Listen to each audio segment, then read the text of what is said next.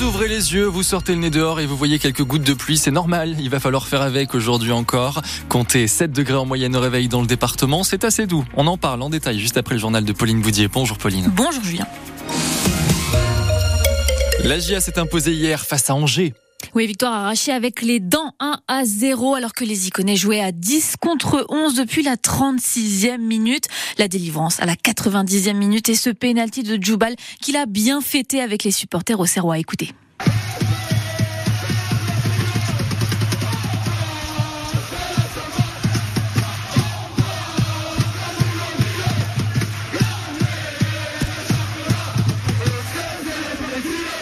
Évidemment, la joie des Auxerrois dans un abbé des champs à guichet fermé où les fans ont vibré. J'ai plus de voix, mais ça fait du bien. J'ai crié, j'ai crié, j'ai crié. Et j'ai crié. Et j'ai crié. Non, super victoire. Ben, je pense que c'est match référence, on peut le dire, hein, contre le premier. Il a plus de voix, le pauvre.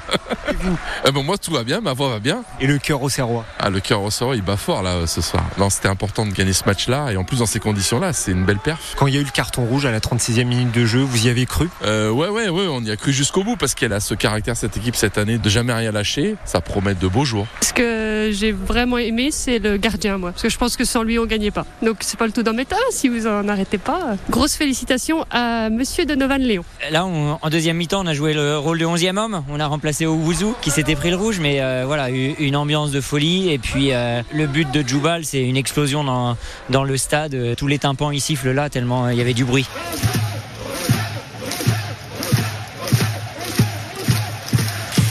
Après cette victoire, les Bleus et Blancs sont premiers du championnat de Ligue 2. On revient sur cette performance demain dans 100% Agia. Et en attendant, les réactions et analyses sont à retrouver sur les réseaux sociaux de France Bleu et francebleu.fr. Les musulmans sénonais ont désormais une nouvelle mosquée, établissement très attendu car l'ancienne était bien trop petite. 400 places maximum quand celle-ci en compte 4 fois plus. Environ 300 personnes se sont rassemblées hier pour l'ouverture et l'inauguration. Parmi eux, des fidèles bien sûr, mais aussi les élus de la ville. 39 membres de la mouvance ultra-droite placés en garde à vue hier à Paris. Interpellés à leur sortie du cimetière de Charonne dans le 20e arrondissement, les policiers les soupçonnent de vouloir commettre des dégradations dans ce secteur. Une quinzaine d'entre eux étaient fichés S. Le musée des Beaux-Arts de Lyon va porter plainte contre le mouvement écologiste Riposte Alimentaire. Deux militants ont aspergé de soupe un tableau vitré de Claude Monet, technique qu'ils avaient déjà utilisée sur la Joconde il y a deux semaines.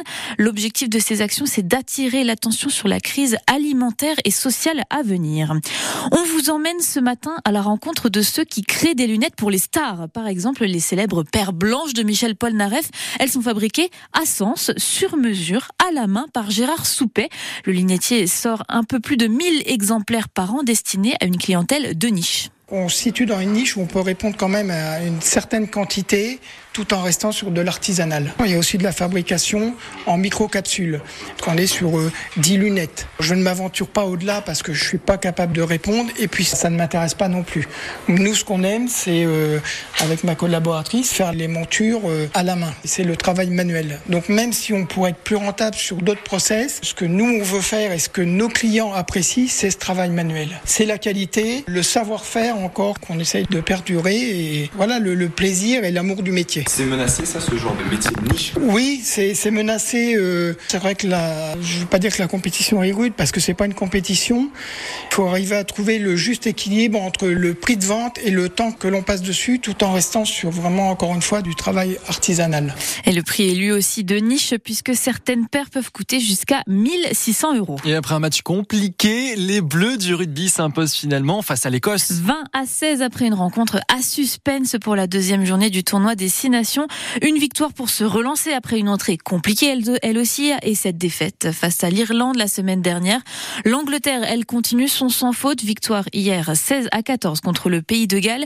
Et cet après-midi, l'Italie affronte l'Irlande. Ça se passera à Dublin. Du côté de l'Agia Stade Auxerrois, les joueuses entament leur douzième journée de championnat, toujours invaincues. Elles affronteront Besançon chez eux en Franche-Comté. Coup d'envoi à 14h30. Et puis Julien, petite question, est-ce que vous avez déjà tenté le patchwork? Non, mais ce serait l'occasion peut-être. Eh ben exactement, parce qu'à partir de 10h à Sens, les puces de couturière vous proposent des ateliers pour apprendre à associer ces différents bouts de tissu. C'est le principe du patchwork. L'entrée est gratuite, ça se passe de 10h à 18h à la salle des fêtes rue René Binet. Toujours à Sens, une dictée géante est organisée cet après-midi. Le texte a pour thème la flamme olympique qui passera dans le département le 11 juillet, on vous le rappelle.